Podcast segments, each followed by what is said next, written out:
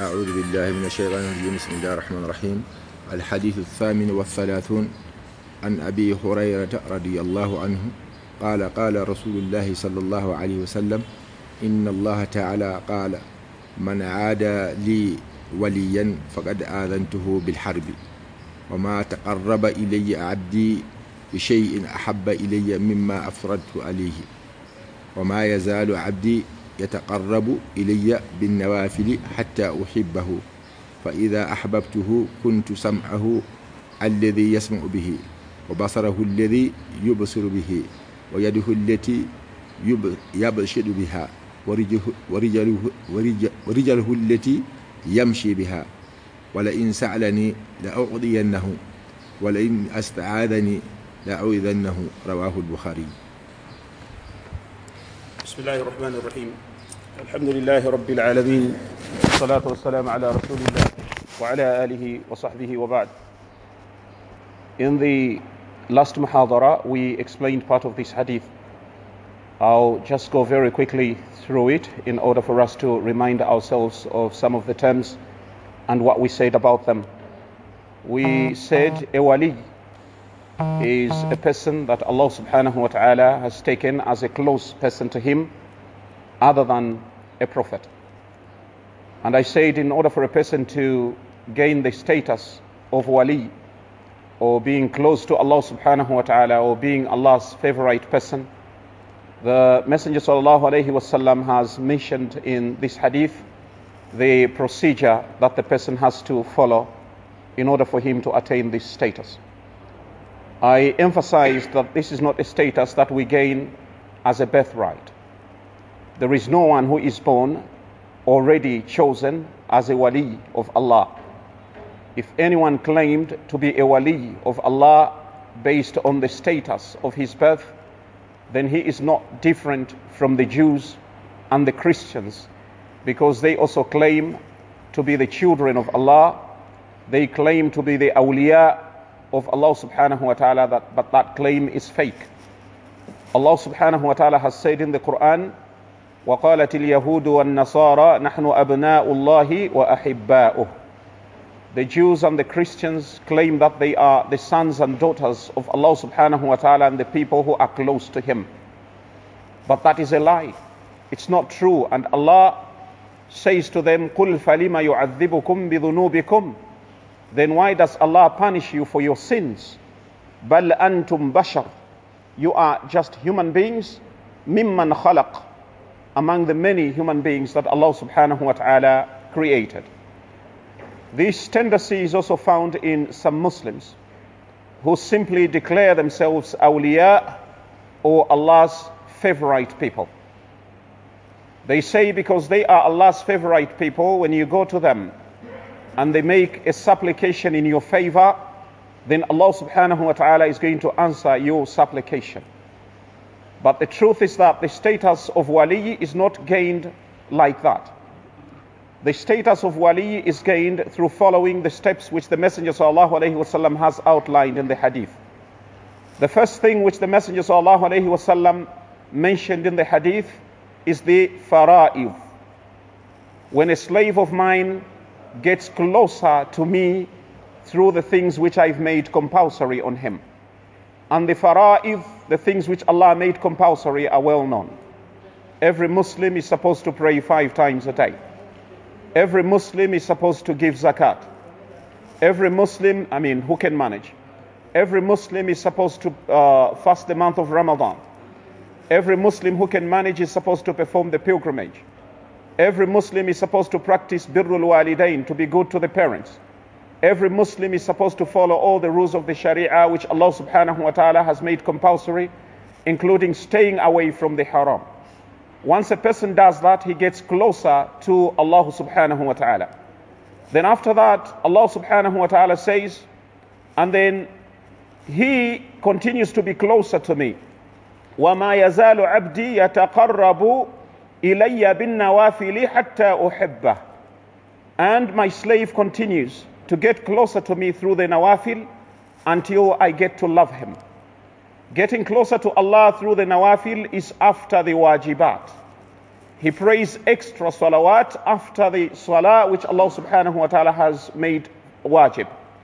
He fasts maybe Monday and Thursday or three days in a month after the siyam which Allah subhanahu wa ta'ala has made wajib. He does extra things such as sadaqat after the sadaqah which Allah subhanahu wa ta'ala has made wajib. When he does that, he becomes so close to me that I begin to love him. Hatta uhibbah until I love him. And this is where the status of wali begins. He says, حتى أحبه فإذا أحببته when I begin to love him, when I'm in love with him, when I love that person, I become his ears by which he hears. And I become his eyes by which he sees. And I become his hand by which he touches. And I become his leg by which he walks. How can Allah subhanahu wa ta'ala become our ears? And how can Allah become our eyes? And how can Allah become our hand? And how can Allah become our legs? The hadith means I place a restriction on his ears and I give him guidance so that he only listens to the things which I've made halal because he is my friend. I protect him from the haram things. He never listens to them. وَإِذَا مَرُّوا بِاللَّغْوِ مَرُّوا كِرَامًا when they pass by something playful, something which is not worth listening to, marru kirama, they pass with a lot of decency. They never listen to the things which Allah subhanahu wa ta'ala has forbidden. And the things which Allah has forbidden include ghiba, backbiting. If in your presence some people begin to talk about someone who is not around, they say something about him which he may not like, because you are a wali of Allah subhanahu wa ta'ala and Allah loves you, Allah is going to protect you from that ghiba by walking away from the place where ghiba is being done, where backbiting is being done. Some people claim they're not involved in ghiba, but they sit in places where someone is being spoken about something bad is being spoken about someone, you don't contribute, but by listening to that ghiba, you become part of the people who are backbiting.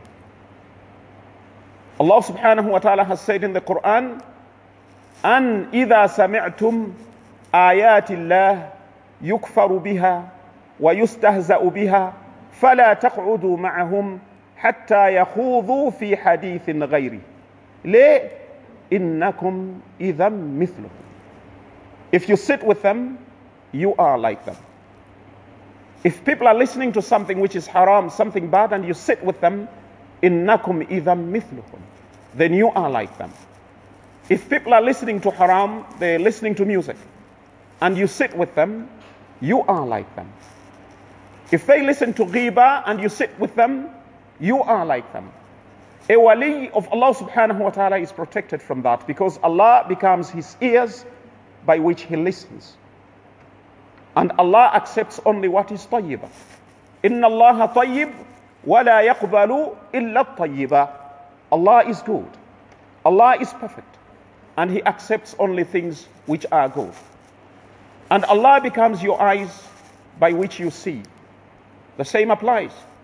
It means as a wali of Allah, Allah is going to protect you from seeing things which are haram. Allah is going to protect you from that. Because Allah is your wali. Allah is your friend. You are Allah's favorite person. And Allah becomes your hand by which you touch. Meaning Allah is going to protect you from touching things which are haram.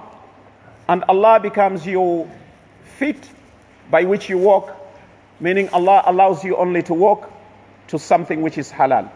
So the awliya of Allah are protected from haram by Allah subhanahu wa ta'ala.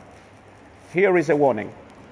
You will find this hadith in some books of some unscrupulous people who decided to add something to the hadith. Beware. They added something, a tarf at the end of the hadith. They said, وَكُنْتُ رجله التي يمشي بها then at the end of the hadith they say حتى إذا قال للشيء كن فيكون until when he says to something be it becomes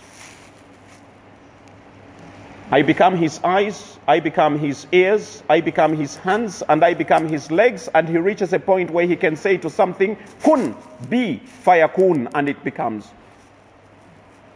What they're trying to achieve by adding such a thorf to the hadith is that a wali of Allah, according to them, a wali of Allah shares Allah's powers.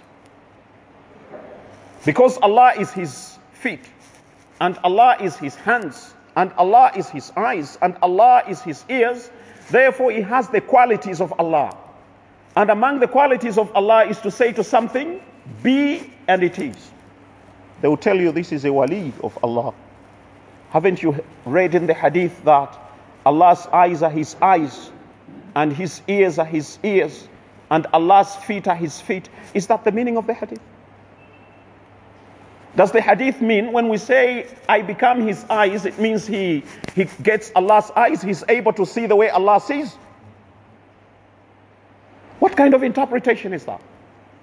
To them, I become his eyes means a wali can see as far as Allah can see.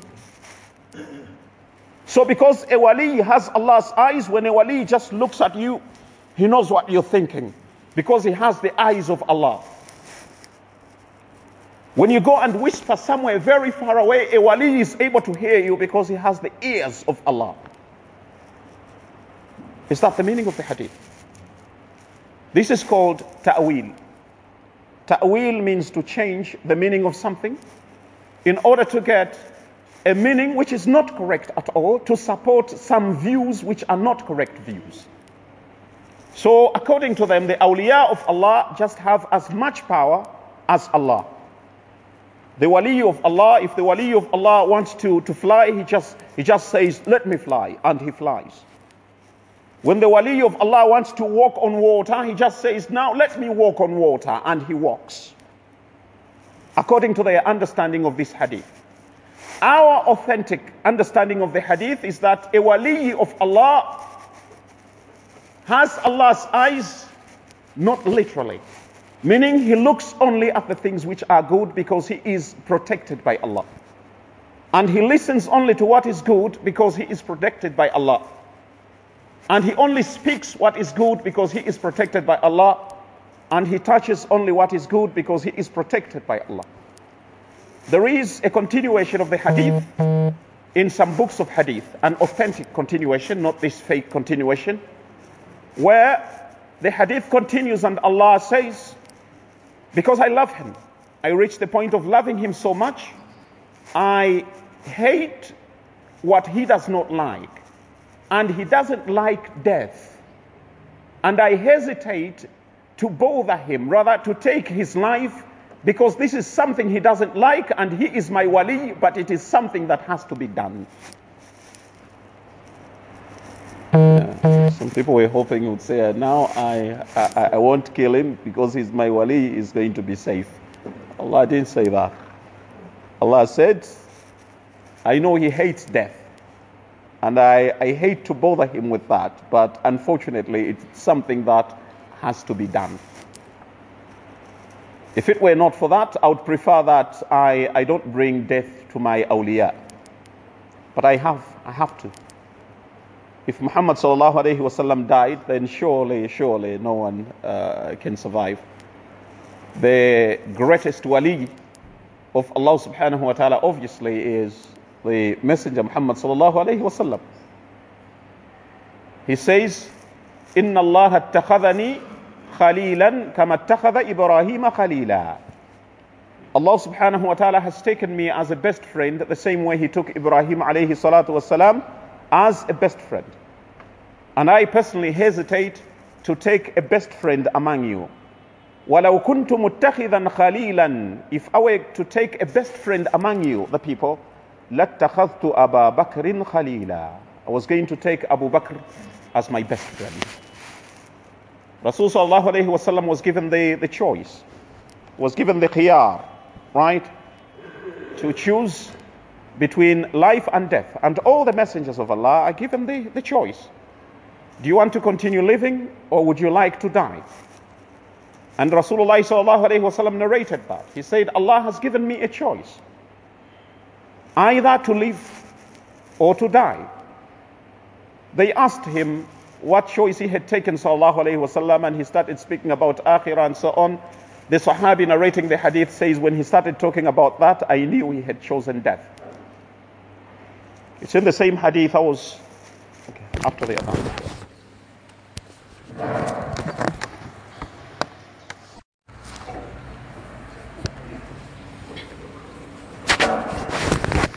Um, I was saying uh, Messenger wasallam was given the choice between life and death wasallam and he chose death. You remember I mentioned a part of this hadith when I said uh, Fatima anha came into the house of the Messenger sallallahu when Rasulullah was with Aisha. And Rasulullah went to sit with uh, Fatima, his daughter, radiallahu anha, and he whispered something to her in her ear. And when he whispered to her, she started to weep. She began to shed tears. Then after that, Rasulullah whispered something else in her ear, and she started smiling. She looked happier. So when she was leaving the house of the Messenger sallallahu alaihi Aisha radiallahu anha asked her what the Prophet sallallahu had said to her, which caused her to cry, and what he had said to her, which caused her to to uh, smile. She refused. She said it was a secret. She said it's a secret between me and my father. But later, after the death of the Messenger وسلم, she revealed that secret. She said, When he spoke to me the first time, he told me he was going to die. He said, I'm going to die. So she was sad and she started weeping. Then after that, the Messenger وسلم, whispered in her ear and said to her, You don't have to worry because after I die, of all my family members, you'll be the first one to follow me. And she was happy because of that. Because the Messenger وسلم, said after his death, she would be the first one to, to die. And indeed, of the household of the Messenger وسلم, the first one to die after Rasul وسلم, was Fatima, radiallahu anha, who died two years after the Messenger sallallahu alaihi wasallam. I, I was just wondering. I was saying if if our father called us and told us, "I'm dying, but after me uh, it will be you," I don't think that's something to laugh about. Uh, that's that's not something to laugh about. Uh, that's something to make you cry even more. Uh, except if you have iman and and you love your father very very much. Uh, we claim to love our fathers, but I, I don't think anyone wants to go with him. Papa, you think anyone wants to go with his father because he loves him very much? Abadan. Nah. So this, this hadith demonstrates the favors which Allah subhanahu wa ta'ala shows to his awliya. And then he says, subhanahu wa ta'ala in the hadith Qudsi towards the end of the uh, hadith, وَلَئِن سَأَلَنِي لَأُعْطِيَنَّ If he asks me for anything, when he becomes my friend, when he follows the wajibat and the nawafil, and he gets closer to me, and he becomes a friend of mine, La in sa'alani, if he asks me, la u'tiyanna, I will give him. Each time he asks me, I'm going to give him. Wala in ista'adhani la u'idhanna. And if he asks for my protection against anything, I'm going to protect him. And that's where the role of a wali comes in. That's why people go to a wali and ask him to help them make dua. Why? Because Allah subhanahu wa ta'ala said, if he asks, I will give him. But the problem is the wali has to be a right wali. It has to be a righteous person. A wali is supposed to be someone who is closer to Allah. I emphasized in the uh, last explanation that a person who misses salah cannot be Allah's wali. A person who says he is special and when people are praying in the masjid, he can't pray with the people because he's a wali, such is not a friend of Allah. A friend of Allah is one who obeys Allah. A person who commits haram, the things which Allah has forbidden, cannot be a wali of Allah. So do not elevate people above their status because they asked you to elevate them. Because they told you they're sons of so and so and they're from the family of so and so, and you elevate them above their status. Look at their piety. A pious man is a wali of Allah. And be very, very afraid of such a man.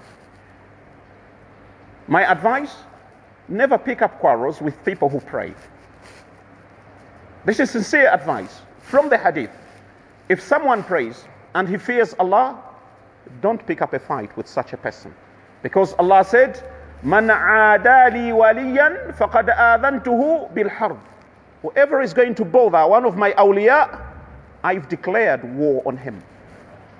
And I think through experience, these, these are battles that, that you have seen and you've seen how they ended. There are many people I've witnessed who tried to fight the awliya Allah, the people who uh, fear Allah, and it didn't, it didn't end very well. Usually it doesn't end very well. It ends very, very badly for, for the other person. It's a protection that Allah subhanahu wa ta'ala has given to them. They're supposed to be respected. Why? For their piety. If you are pious, people must respect you for that because you are a wali of Allah subhanahu wa ta'ala. But is it right for a person to say, I'm a wali of Allah? It's, it's not right. فلا تزكوا أنفسكم هو أعلم بمن اتقى Do not elevate yourselves, don't praise yourselves. Only Allah subhanahu wa ta'ala knows where taqi is. You can't say, for me, I'm, I'm a God fearing man. You can't say that. Only Allah subhanahu wa ta'ala knows who is more God fearing. وَإِنَّ أَكْرَمَكُمْ عِنْدَ اللَّهِ أَتْقَاكُمْ uh, There's a question that, that was posed in the uh, tafsir group concerning uh, what was it about? Who, who read the question? Uh, okay, being extravagant in, in Islam, spending too much in Islam. What does Islam say about that? Firstly, we have to have um, a definition of israf, extravagance. What is it? Spending more than you haja, more than you need.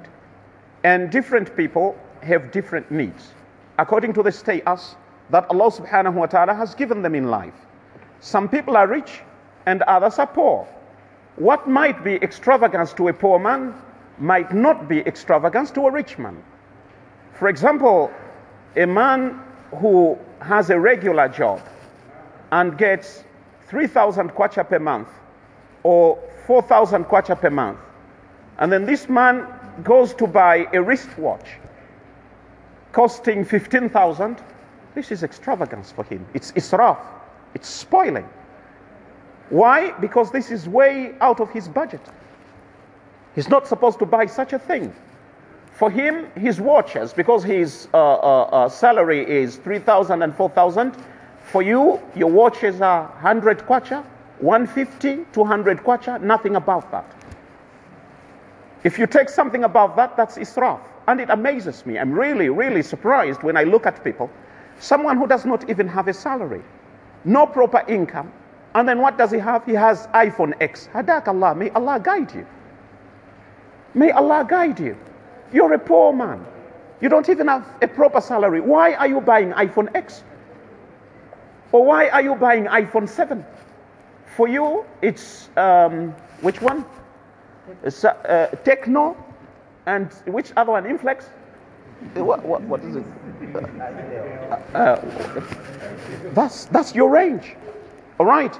For someone who gets 20,000, maybe the range is uh, uh, uh, above that. Maybe he will be in the I, I what? S, S Galaxy. Whatever. All right. Then someone who gets 50,000, okay, please go ahead and get iPhone X. Or a businessman who makes a lot of money, go ahead and get iPhone X. It's all right for you. So israf depends on your stage in life.